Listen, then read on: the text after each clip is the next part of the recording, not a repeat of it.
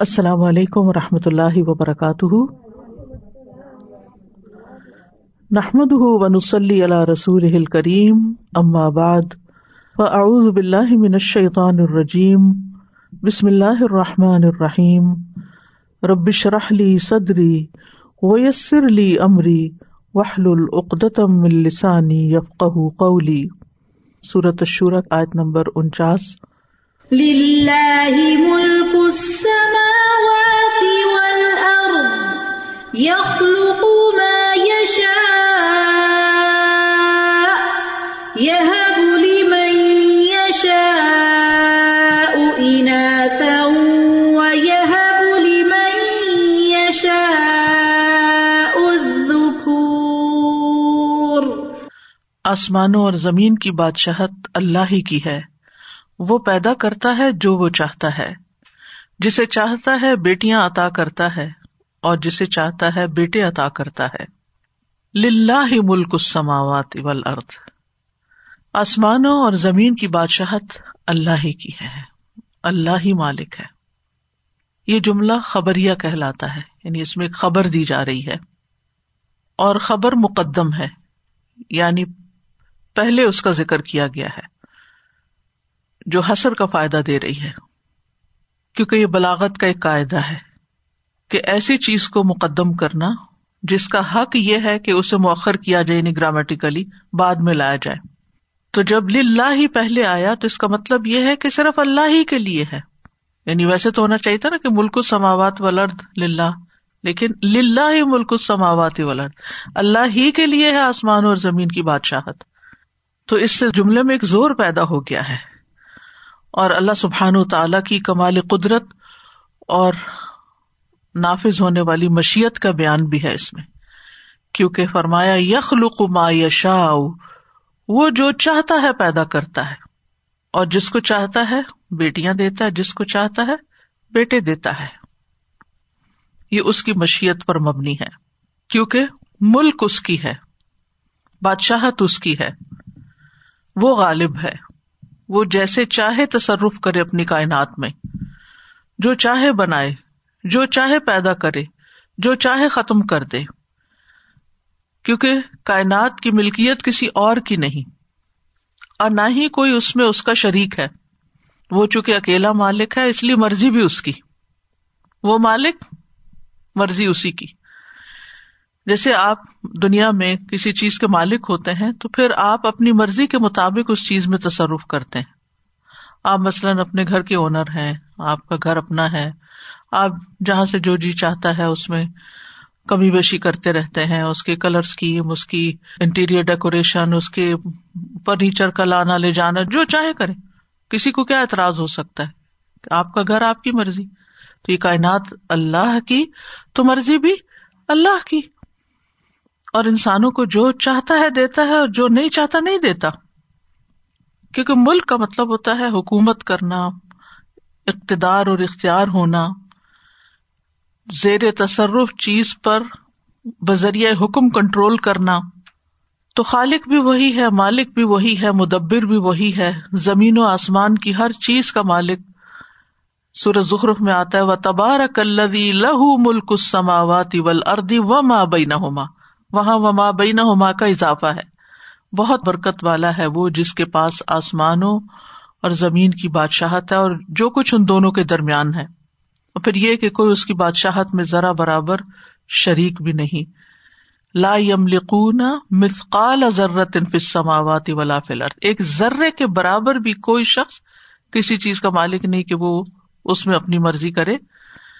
اختیار ضرور اللہ نے دیا ہے چیزوں کو استعمال کرنے کا، لیکن بہت لمیٹڈ ٹائم کے لیے اور لمیٹڈ اسکیل پر ہے۔ اور اللہ سبحان تعالیٰ با اختیار ہے مکمل طور پر، جیسے چاہے تصرف کرے۔ کوئی بھی اس کے علاوہ نفع نقصان کا مالک نہیں، موت و حیات کا مالک نہیں۔ دنیا کا مالک بھی وہی ہے، قیامت کے دن کا مالک بھی وہی ہے۔ اور اس کی بادشاہت ہر چیز پر چھائی ہوئی ہے، اس کی ملکیت، اس کا حکم، اس کا تصرف۔ اور آپ کے ذہن میں سوال ہو سکتا ہے کہ انسان بھی بعض اوقات کچھ چیزوں کے مالک ہوتے ہیں تو پھر اگر اللہ ہی مالک ہے تو کیا انسان بھی کچھ مالک ہو سکتے ہیں؟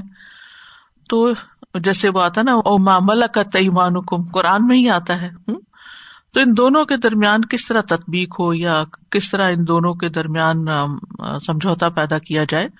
تو اصل زمین و آسمان کی بادشاہت تو اللہ کے ساتھ خاص ہے یعنی اس کی ملکیت جو ہے مکمل ہے، کامل ہے، شامل ہے۔ ہر چیز کو شامل ہے۔ اور تصرف کے اعتبار سے بھی۔ لیکن انسان جب مالک ہوتا ہے کسی چیز کا تو اس کی ملکیت محدود ہوتی ہے اور تھوڑے وقت کے لیے ہوتی ہے۔ مثلاً ہم کسی ایک پیس آف لینڈ کے مالک ہو سکتے، ساری زمین کی تو نہیں ہو سکتے۔ اور پھر ایک سرٹن ٹائم کے لیے مالک ہوتے ہیں۔ اس کے بعد جب انسان مر جاتا ہے یعنی کبھی تو زندگی میں ہی بیچنا پڑ جاتا ہے اس کو۔ اور کبھی جب مر جاتا ہے تو اس کے بعد وہ کسی اور کی ملکیت میں چلی جاتی ہے۔ پھر اسی طرح یہ ہے کہ بندوں کی ملکیت جو ہے وہ ناقص ہے۔ کسی بھی چیز میں اپنا مکمل اختیار نہیں رکھتا کہ ہر چیز کو اپنی مرضی کے مطابق استعمال کروں۔ یعنی مکمل اختیار نہیں ہے۔ اس میں بھی آپ دیکھیں کہ جن چیزوں کے ہم مالک ہوتے ہیں، وہ پوری طرح ہماری مرضی کے مطابق کام نہیں کرتی۔ یخلو کو مایشا اسی وجہ سے وہ جو چاہتا ہے پیدا کرتا ہے۔ انسان کو مثلاً اگر ایک پیس آف لینڈ ملا ہے کلٹیویشن کے لیے، ٹھیک ہے نا؟ تو اب اس میں وہ جو چاہے پیدا نہیں کر سکتا۔ اسے موسم بھی دیکھنا پڑے گا، اسے آب و ہوا دیکھنی پڑے گی، بہت ساری لمیٹیشن آ جاتی ہیں۔ یخلوق و معیشہ یہ صرف اللہ سبحان تعالیٰ ہی کے لیے خاص ہے۔ کہ جس کیفیت پہ چاہتا ہے پیدا کرتا ہے، جن صفات پہ چاہتا ہے پیدا کرتا ہے۔ اور پھر جب چاہتا ہے ان کو ختم کر دیتا ہے۔ اور ماں جو ہے، یہ اسم موصولہ ہے۔ یہ عموماً غیر عقل چیزوں کے لیے استعمال ہوتا ہے۔ لیکن یہاں پر ماں یا شاہ میں عقل اور غیر عقل دونوں ہی موجود ہیں۔ ٹھیک ہے نا؟ تو تمام چیزیں اور ان کی تمام صفات جو ان کے اندر ہیں، وہ ساری اس میں شامل ہو جاتی ہیں۔ زمین میں ہم دیکھتے ہیں کہ زیادہ تر غیر عقل چیزیں ہیں، لیکن آسمان پر عقل ہیں، فرشتے ہیں نا۔ کوئی چار انگلی جگہ بھی نہیں جہاں کوئی فرشتہ سر رکھ کے سجدہ نہ کر رہا ہو۔ تو زمین بھری ہوئی ہے غیر عقل سے۔ صرف انسان کے پاس عقل اور وہ بھی پوری استعمال نہیں کرتا۔ اور آسمان جو ہے، اس پر جو رہتے ہیں وہ، جو ہمارے علم میں ہے، وہ عقل ہی عقل ہے تو بات یہ ہے کہ یہاں پر ما یشا میں چیز بھی مراد ہے اور ان کے اوساف بھی۔ تو جو اوساف ہوتے ہیں نا کسی چیز کی کوئی صفت ہوتی ہے، وہ عقل نہیں ہوتی، وہ تو اس کو بس دے دی جاتی ہے نا۔ تو اس لیے یہاں پر ماں استعمال ہوا ہے۔ تو بات یہ ہے کہ اللہ سبحان و تعالی ہی خالق ہے، یخلق ما یشا اور غیر اللہ کو تخلیق میں کوئی بھی اختیار نہیں ہے۔ وہ جو کچھ بناتے ہیں یعنی انسان، وہ اللہ تعالی کے بنائے ہوئے ہی کو مولڈ کرتے رہتے ہیں، اس میں کمی بیشی کرتے رہتے ہیں، اس کو ریشیپ کرتے رہتے ہیں، جتنی اللہ نے ان کو ہمت، صلاحیت، طاقت دی ہے۔ لیکن اصل تخلیق میں جو عدم سے وجود میں لانا ہے، اس میں انسان کا کوئی اختیار نہیں ہے۔ آج اتفاق سے صبح فجر کی نماز میں صورت الواقعی تھی، تو اس میں بار بار سوال کرتے ہیں اللہ تعالیٰ افر ائی تم ماں تم نون ان تم تخلق نہ امنا الخالقون؟ کہ جو نطفہ تم ٹپکاتے ہو، کیا اس سے تم پیدا کرتے ہو؟ یعنی بچے کو یا ہم پیدا کرنے والے ہیں؟ جو پانی تم پیتے ہو، یہ تم بناتے ہو، ہم نے پیدا کیا اسی طرح باقی چیزیں بھی۔ تو بڑی سے بڑی مخلوقات ہوں، عرش ہو، آسمان ہو، فرشتے ہوں، جبریل ہوں، وہ بھی اللہ ہی نے پیدا کیا اور چھوٹی سے چھوٹا ذرہ جو ہے، وہ بھی اللہ تعالیٰ نے ہی پیدا کیا۔ اور مختلف اقسام کی چیزیں پیدا کی اور جس طرح چاہے پیدا کرے۔ اور اگر کسی کے اولاد نہ دینا چاہے تو وہ نہ دے۔ یخلو کو یشا یہ بولی میں یشا اناث ہوں وہ یہ بولی میں یشا ذکور جس کو چاہتا ہے بیٹیاں دیتا ہے اور جس کو چاہتا ہے بیٹے دیتا ہے۔ یا ہبو یا ہبو وہ عطیہ ہوتا ہے جو بلا معاوضہ دیا جاتا ہے۔ یعنی کسی کو کوئی چیز بلا معاوضہ دے دینا۔ یہ ہبا کہلاتا ہے۔ تو اللہ سبحان تعالیٰ نے اولاد کو ہبا کہا ہے۔ یعنی کہ وہ بھی ہے۔ انسان کے اندر طاقت نہیں ہے کہ وہ اس کو خود حاصل کر سکے یا بنا سکے۔ اور پھر اس میں بھی جو تقسیم ہے انسان کی بیٹے اور بیٹیوں کی شکل میں، وہ بھی اللہ کی اپنی ہی کی ہوئی ہے۔ مثلاً شعیب علیہ السلام اور لوت علیہ السلام کی صرف بیٹیاں تھیں، ان کے بیٹے نہیں تھے۔ اسی طرح ابراہیم علیہ السلام کے صرف بیٹے تھے، بیٹیاں نہیں تھیں۔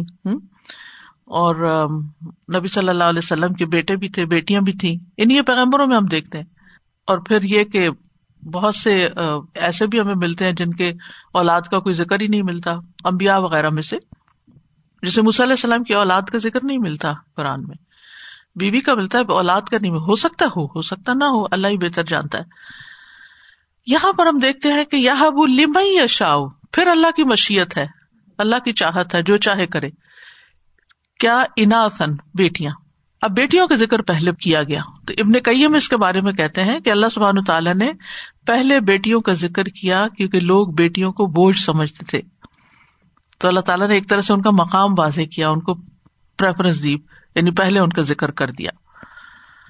اور پھر دوسری بات یہ ہے کہ والدین عام طور پر بیٹے چاہتے ہیں نا، لیکن اللہ سبحان تعالیٰ کسی کو بیٹیاں دے دیا، پہلے بیٹیاں دے دیتا ہے یا صرف بیٹیاں ہی دیتا ہے، جس کو چاہتا ہے وہ بیٹیاں ہی دیتا ہے۔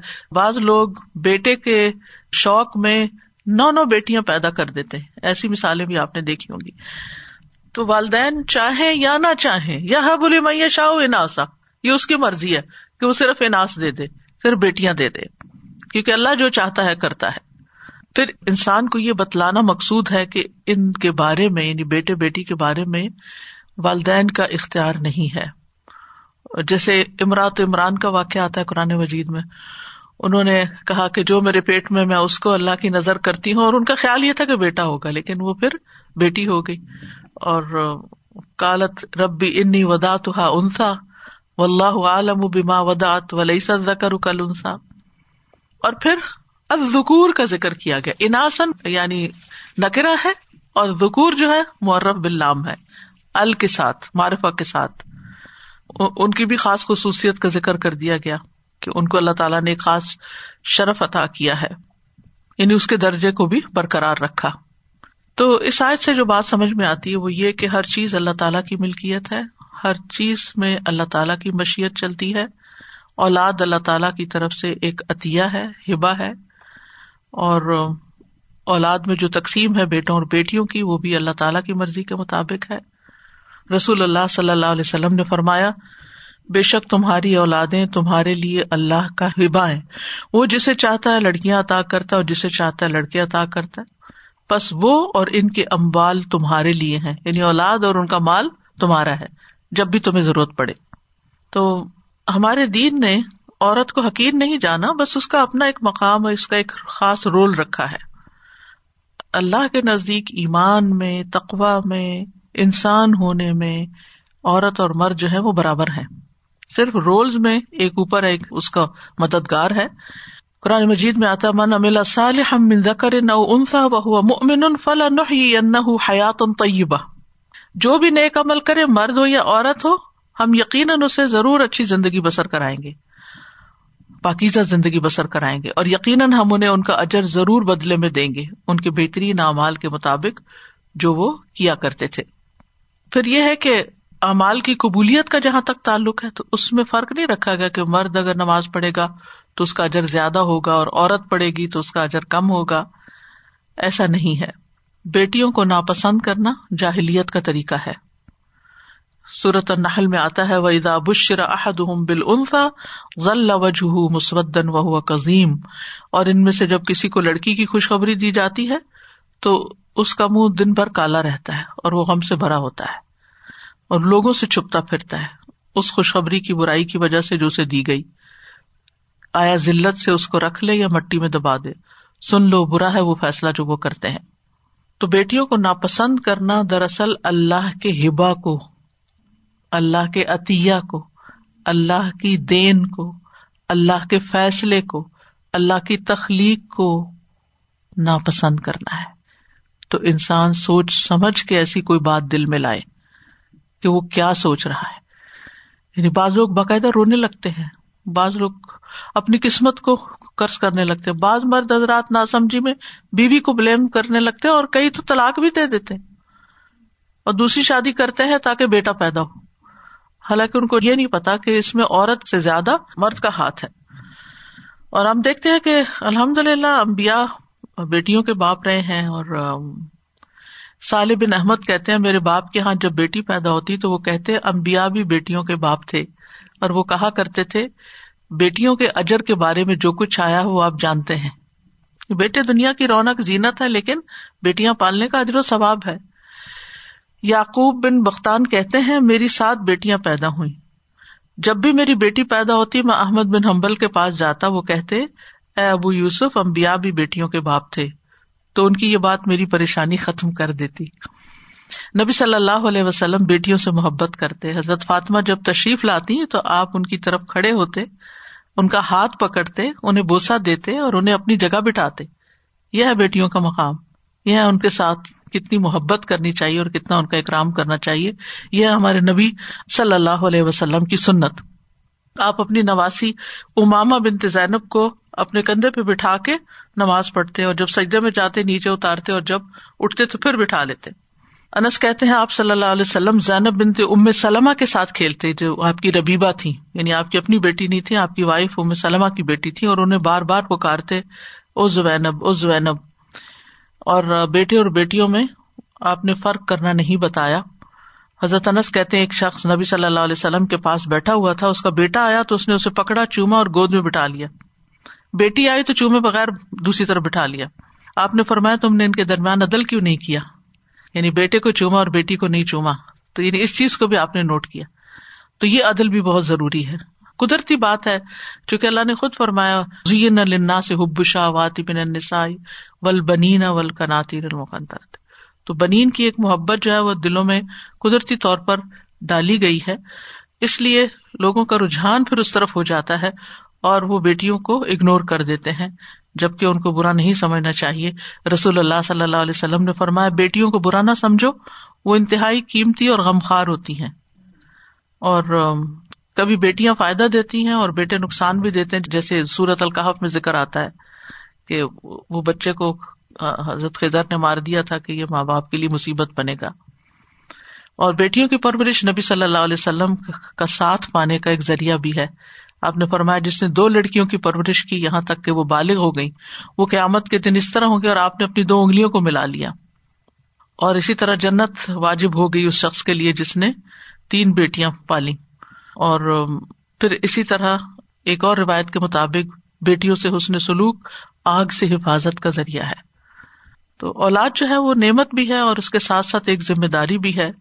ان کی تربیت کرنا، ان کو توحید سکھانا، ان کے اندر اللہ کی محبت پیدا کرنا، اللہ کا ڈر پیدا کرنا، نمازوں کی پابندی سکھانا، ان کو روزے رکھوانا، ان کو آخرت کی فکر دلانا، ان کی اخلاقی تربیت کرنا، ان کو ادب آداب سکھانا، مینر سکھانا، ان کو کھانا کھانے کے، اجازت لینے کے، گھر میں رہنے کے، یہ تمام مینر سکھانا ضروری ہے۔ پھر اسی طرح ان کو قرآن پڑھانا، سکھانا، دین کی تعلیم سیکھنے میں رغبت دلانا اپنے عمل سے ان کی تربیت کرنا، ان کے لیے اچھے رول ماڈل بننا، نئے کاموں میں، اچھے کاموں میں ان کو ساتھ شریک کرنا، جیسے ابراہیم علیہ السلام نے حضرت اسماعیل کو خانہ کعبہ کی تعمیر میں شریک کیا تھا۔ اور کم عمری میں ہی بچوں کو خدمت گار بنانا کہ دوسروں کی خدمت کو، جیسے نانی دادی گھر میں، یا کوئی بڑا ہے، یا ماں ہی اپنی، یا بڑے بہن بھائی ہیں، ان کے ساتھ سپورٹ کریں۔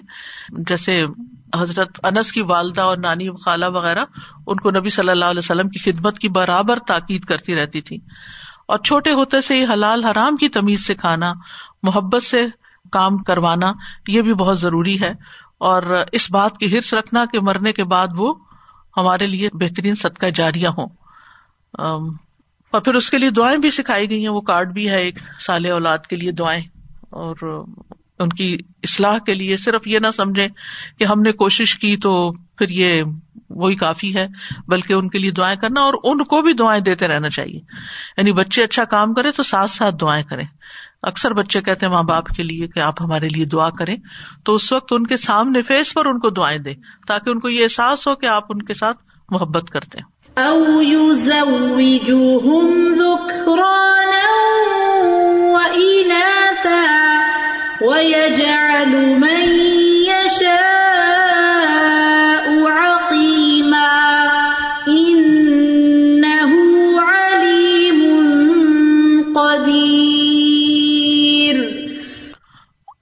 یا انہیں ملا کر بیٹے اور بیٹیاں عطا کرتا ہے اور جسے چاہتا ہے بانج کر دیتا ہے۔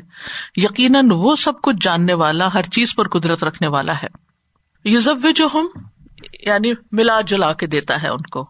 زوج کا مطلب ہوتا ہے جوڑا یعنی جمع کر دیتا ہے، ساتھی بنا دیتا ہے، بیٹے بھی دیتا ہے، بیٹیاں بھی دیتا ہے، جیسے نبی صلی اللہ علیہ وسلم کے بیٹے اور بیٹیاں دونوں اور پانچ بھی رکھتا ہے، جیسے یحییٰ علیہ السلام تھے، ان کی اولاد نہیں تھی۔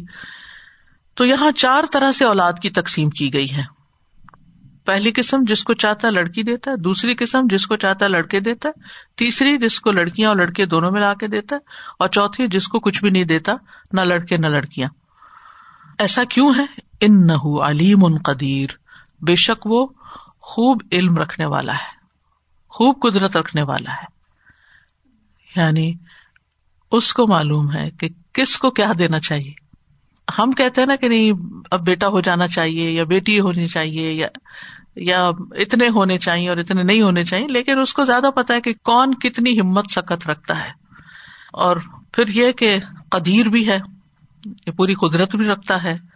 سب کچھ اس کے اختیار میں ہے، اس کے علم میں ہے۔ اسی کے حکم سے فرشتے جو ہے ماں کے پیٹ میں مذکر یا منس ہونا جو ہے، وہ ان کا لکھتے ہیں۔ اور اسی کے مطابق پھر ان کے اعضاء بنتے ہیں۔ تو بہرحال ان آیات میں جو بنیادی طور پر بات کی گئی ہے، وہ اللہ سبحان تعالیٰ کی بادشاہت کے ایبسلوٹ ہونے کا بیان ہے کہ مطلق ہے اس کی بادشاہت۔ کوئی انسان دنیا میں کتنا بھی بڑے سے بڑا ہو، کیسا بھی اختیار رکھتا ہو خواہ وہ مادی اختیار رکھتا ہو یا روحانی پاور ہو اس کے پاس، جیسے سو کالڈ کہی جاتی ہیں۔ تو وہ نہ اپنی خواہش کے مطابق اپنی اولاد پیدا کر سکتا ہے اور نہ ہی کسی اور کو وہ کچھ دے سکتا ہے۔ یہ سراسر جو ہے، یہ اللہ سبحان و تعالیٰ ہی کا اختیار ہے اور اسی کی قدرت ہے۔ اس کی جو مشیت ہے، اس کے علم اور حکمت پر مبنی ہے۔ اس لیے ہمیں اس معاملے میں کسی قسم کا اعتراض نہیں ہونا چاہیے۔ وما كان لبشر أن يكلم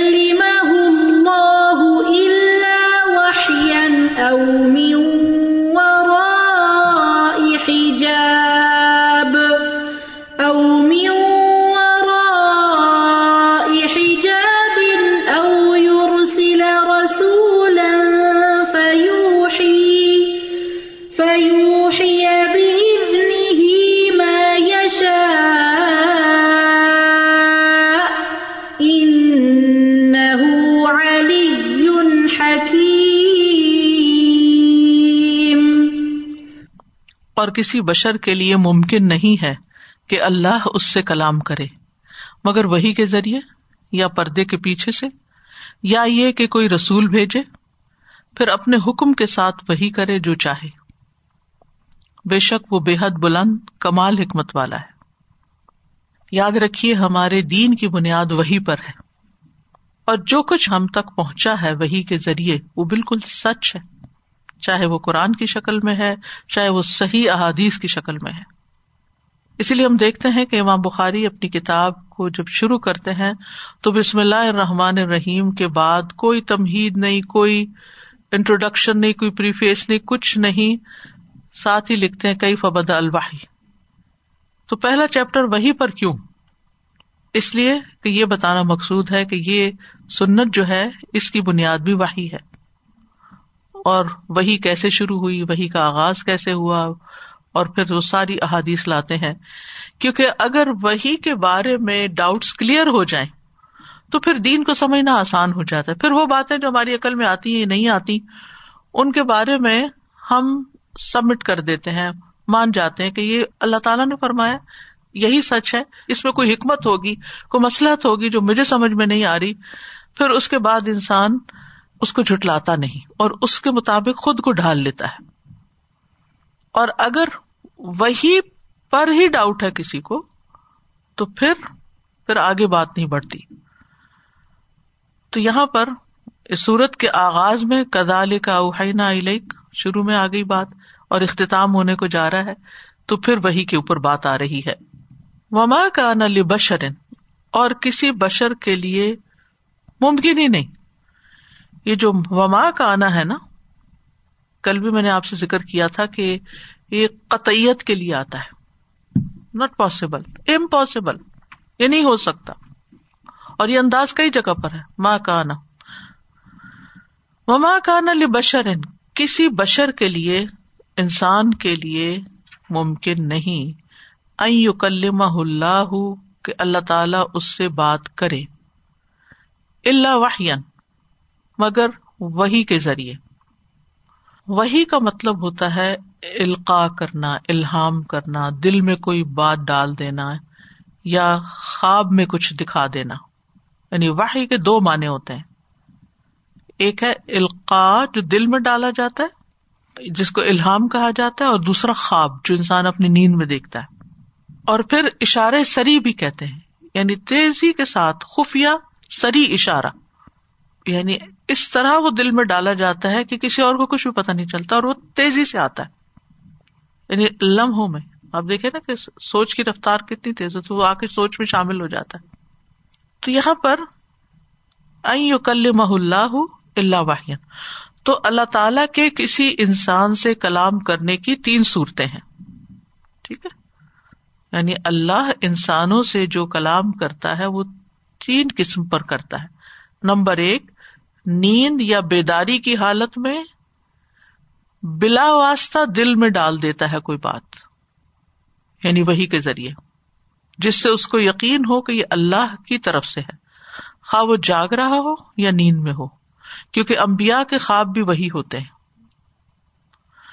اگر آپ صحیح بخاری کا یہ چیپٹر دیکھیں تو اس میں آتا ہے ابل معبودی اب ہی رسول اللہ صلی اللہ علیہ وسلم اور صادقہ ابراہیم علیہ السلام کو خواب آیا تھا کہ بیٹے کو ذبح کر دو۔ حکم تھا خواب میں، تو وہ وہی تھی، اسی لیے انہوں نے اس پر عمل کرنا چاہا۔ فلم یا کالا یا بنیا انی ارا فل منامی انی اب کا فنزور ماضا ترا۔ کالا یا اب فلما تو عمر ستاجی دنیا ان شاء اللہ صابرین پھر جب وہ اس کے ساتھ دوڑ دھوپ کی عمر کو پہنچ گیا تو اس نے کہا، اے میرے چھوٹے بیٹے، بلا شبہ میں خواب میں دیکھتا ہوں کہ بے شک میں تمہیں ذبح کر رہا ہوں۔ دیکھو تم کیا خیال کرتے ہو۔ اس نے کہا والد آپ کو جو حکم مل رہا ہے کر لیجیے اگر اللہ نے چاہا تو آپ مجھے ضرور صبر کرنے والوں میں سے پائیں گے۔ یعنی اتنا یقین تھا وہی کی صداقت پر، باپ کی بات پر اتنا یقین۔ کیا ذبح کر دے کر دیں آج آپ دیکھیں، کوئی بیٹا اتنا فرما بردار ہو سکتا ہے۔ کیونکہ ابراہیم علیہ السلام اللہ کے فرما بردار تھے حنیف مسلم تو اللہ نے ان کی اولاد کو بھی ان کا فرما بردار بنا دیا۔ نبی صلی اللہ علیہ وسلم کو بھی سچے خواب آتے تھے اور وہی کی ابتدا بھی اسی سے ہوئی۔ ابو ہرارا کہتے ہیں کہ رسول اللہ صلی اللہ علیہ وسلم نے فرمایا، ایک دفعہ میں سو رہا تھا کہ میں نے خواب میں اپنے دونوں ہاتھوں میں سونے کے دو کنگن دیکھے۔ مجھے ان کی وجہ سے بہت پریشانی ہوئی۔ مجھے خواب ہی میں وہی آئی کہ آپ دونوں کو پھونک مار دیں۔ میں نے انہیں پھونکا تو دونوں اڑ گئے۔ میں نے اس خواب کی یہ تعبیر کی کہ میرے بعد دو کذاب ظاہر ہوں گے۔ اور ویسے ہی ہوا، ان میں سے ایک اسود انسی تھا اور دوسرا مسلمہ کذاب تھا، جو یہ ماما کا رہنے والا تھا۔ تو پھر وہ ختم ہو گئے تھے۔ تو بہرحال پہلا ذریعہ الحام جاگتے یا خواب میں۔ حضرت یوسف علیہ السلام کو خواب آیا تھا اور وہ سچا خواب تھا۔ اور ان کے والد نے انہیں کہا کہ کدا علی کا یج تبھی کا ربو کا اسی طرح تمہارا رب تمہیں بھی چن لے گا۔ یعنی اس میں بشارت ہے تمہارے چنے جانے کی۔ دوسرا طریقہ، حجاب کے پیچھے سے وہی۔ یعنی اللہ تعالیٰ پردے کی اوٹ سے انسان کو سنا دیتا ہے۔ یعنی درمیان میں کوئی چیز حائل ہوتی ہے کہ نبی کوئی کلام سنے، لیکن کلام کرنے والے کو نہ دیکھ سکے۔ جیسے موسی علیہ السلام کے ساتھ واقع پیش آیا۔ کہ انہوں نے اپنے رب وجاللہ کے ساتھ کلام کیا۔ وہ کلم اللہ موسا تکلیما اور حجاب کیا ہے اللہ تعالی کا؟ نور۔ ابو مساشری کہتے ہیں، رسول اللہ صلی اللہ علیہ وسلم نے ہمارے درمیان کھڑے ہو کر خطبہ دیا اور پانچ باتیں ارشاد فرمائی آپ نے فرمایا، اس کا حجاب نور ہے۔ اگر وہ اسے ہٹا دے تو اس کے چہرہ مبارک کے جلوے سے ساری مخلوق جل جائے، جہاں تک اس کی نظر پہنچتی ہے۔ تو انسان دنیا میں اللہ تعالیٰ کا دیدار نہیں کر سکتا۔ اس میں طاقت ہی نہیں۔ علیہ السلام نے بڑے شوق سے کہا تھا کہ ربی ارینی انضر الک کہ اللہ میں آپ کو دیکھنا چاہتا ہوں۔ پر میں لن ترانی تو مجھے ہرگز نہیں دیکھ سکتے۔ ولا کے ننظر الجبل، پہاڑ کو دیکھو۔ فن استقر مکان ہو فسو فترانی تو فلم تجل جبل جا دکا وخر موسا سائقہ موسا علیہ السلام پر اس منظر صرف تجلی سے پہاڑ لمحے میں ریت ہو گیا ریزا ریزا ہو گیا۔ علیہ السلام بے ہوش ہو کر گر گئے کیونکہ وہ منظر اتنا ہولناک تھا۔ فلما افاقہ جب افاقہ ہوا کالا سبحانہ کا کہا تو پاک ہے، انی تب تو الئی کا میں تو آپ کی طرف توبہ کرتا ہوں۔ وہ انا اول المؤمنین۔ اور ساتویں آسمان اور عرش کے درمیان ستر ہزار حجاب ہیں۔ اور اس کے بارے میں آتا ہے کہ مجاہد کہتے وقرب نہ ہوں جیا ہم نے اسے سرگوشی کے لیے قریب کر لیا۔ اس کے بارے میں کہا کہ ساتویں آسمان اور عرش کے درمیان ستر ہزار پردے ہیں۔ اللہ تعالیٰ علیہ السلام کو قریب کرتے رہے کرتے رہے، یہاں تک کہ ایک پردہ باقی رہ گیا۔ جب انہوں نے اس جگہ کو دیکھا اور لوہے محفوظ پر لکھنے والے فرشتوں کے کلموں کی آواز سنی، تو کہا، ربی اری انضر علیک اور نبی صلی اللہ علیہ وسلم سے کب بات کی تھی اللہ تعالیٰ نے؟ میراج کے موقع پر، ٹھیک ہے۔ تیسرا طریقہ فرشتے کے ذریعے، یہ کہ اللہ تعالیٰ فرشتوں کو بھیج دیتا ہے۔ اور اس کی ذمہ داری یہ ہوتی ہے کہ وہ انسانوں کے رسول کو ہر وہ چیز پہنچا دے جس کے پہنچانے کا اللہ نے حکم دیا ہے۔ او یورسل رسول ہی بھی ازنی ہی ما یشا نبی صلی اللہ علیہ وسلم پر وہی کس کے ذریعے اترتی تھی؟ جبریل علیہ السلام کے ذریعے۔ وہ ان نہ تنزیل رب العالمین نزل بہ روح المین اللہ قلب کلی تکون من المنظرین اور بے شک یہ یقیناً رب العالمین کا نازل کیا ہوا جسے امانت دار فرشتہ لے کر اترا ہے۔ آپ کے دل پر، تاکہ آپ ڈرانے والوں میں سے ہوں۔ جبریل علیہ السلام اپنی اصلی حالت میں بھی آئے، انسانی شکل میں بھی آئے۔ اور وہ نبی صلی اللہ علیہ وسلم کو نظر آتے تھے، لیکن دوسرے لوگ نہیں دیکھ سکتے تھے۔ تو جب فرشتہ آتا ہے فیو ہی تو وہ وہی کرتا ہے سناتا ہے، ڈالتا ہے بھی اتنی ہی ماں یا شاہ اللہ کے عزن سے آتا ہے۔ ایک دفعہ نبی صلی اللہ علیہ وسلم نے خواہش ظاہر کی نا کہ جلدی ملاقات ہوا کرے۔ تو کہا کہ وما نہ تنزل اللہ امری ربک ہم آپ کے رب کے عزن کے بغیر نہیں آ سکتے۔ ہمیں بھیجا جاتا تو ہم آتے ہیں۔ اور پھر جو چاہتا ہے اللہ، وہی، وہ اپنی طرف سے کچھ نہیں ڈالتے۔ صورت نحل میں آتا ہے یونزل الملائکت بالروح من امری ہی اللہ میں شاہ میں نبادی ہی وہ فرشتوں کو وہی کے ساتھ اپنے حکم سے، اپنے بندوں میں سے جس پہ چاہتا ہے نازل کرتا ہے۔ تو جبریل علیہ السلام اللہ کے عزن سے وہی لاتے ہیں۔ ان علی حکیم۔ بے شک وہ بہت بلند، بہت حکمت والا ہے۔ یعنی اپنی ذات اور صفات میں ہر نقص سے بالا تر ہے۔ اپنی سنا یعنی کاریگری میں اور اپنے شرعی احکام میں بھی حکمت والا ہے۔ یعنی جو اس نے تخلیق کیا، اس میں بھی حکمت ہے اور جو اس نے کلام بھیجا، اس میں بھی حکمت ہے۔ اور حکیم کا کیا مطلب ہے؟ کہ بہت حکمت والا ہے اور اس کے حکم جو ہے بہت پختہ ہے تو اللہ تعالیٰ بلند بھی ہے اور حکیم بھی ہے۔ جبریل علیہ السلام کی طاقت کا اندازہ لگائے آپ، وہ کہاں سے آتے ہیں؟ اور کتنا فاصلہ ہے اس میں؟ اور کتنی دیر میں آ جاتے ہیں؟ وہ رفتار کیا ہوگی؟ وہ رفتار کیا ہوگی؟ ایک ہی رات کے صرف کچھ حصے میں اسرا بھی ابدی ہی لن من المسد الحرام المسد القسا یعنی ہم بازوقت لائٹ ایئرز میں بات کرتے ہیں کہ اس پلانٹ سے اس پلانٹ کا فاصلہ اتنے لائٹ ایئرس کا ہے اور لائٹ ایئر کا مطلب بھی آپ سمجھتے ہیں کہ لائٹ کی رفتار سے جب کوئی چیز ٹریول کرے تو کتنی دیر میں پہنچے گی۔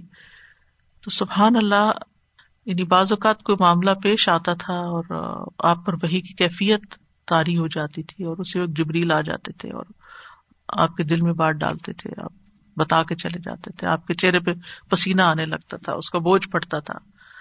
یعنی عقل میں نہیں آتی یہ بات، اس کے لیے ایمان ہی ضروری ہے۔ اور اتنا اہتمام کیا گیا، جنات کو مارا گیا اور ہٹایا گیا اور وہ کوئی چیز سن نہیں سکتے اور پوری حفاظت سے سب چیز ہم تک پہنچی۔ ہم نے اس کی کیا قدر کی؟ ہم کیا کر رہے ہیں اس وہی کے ساتھ؟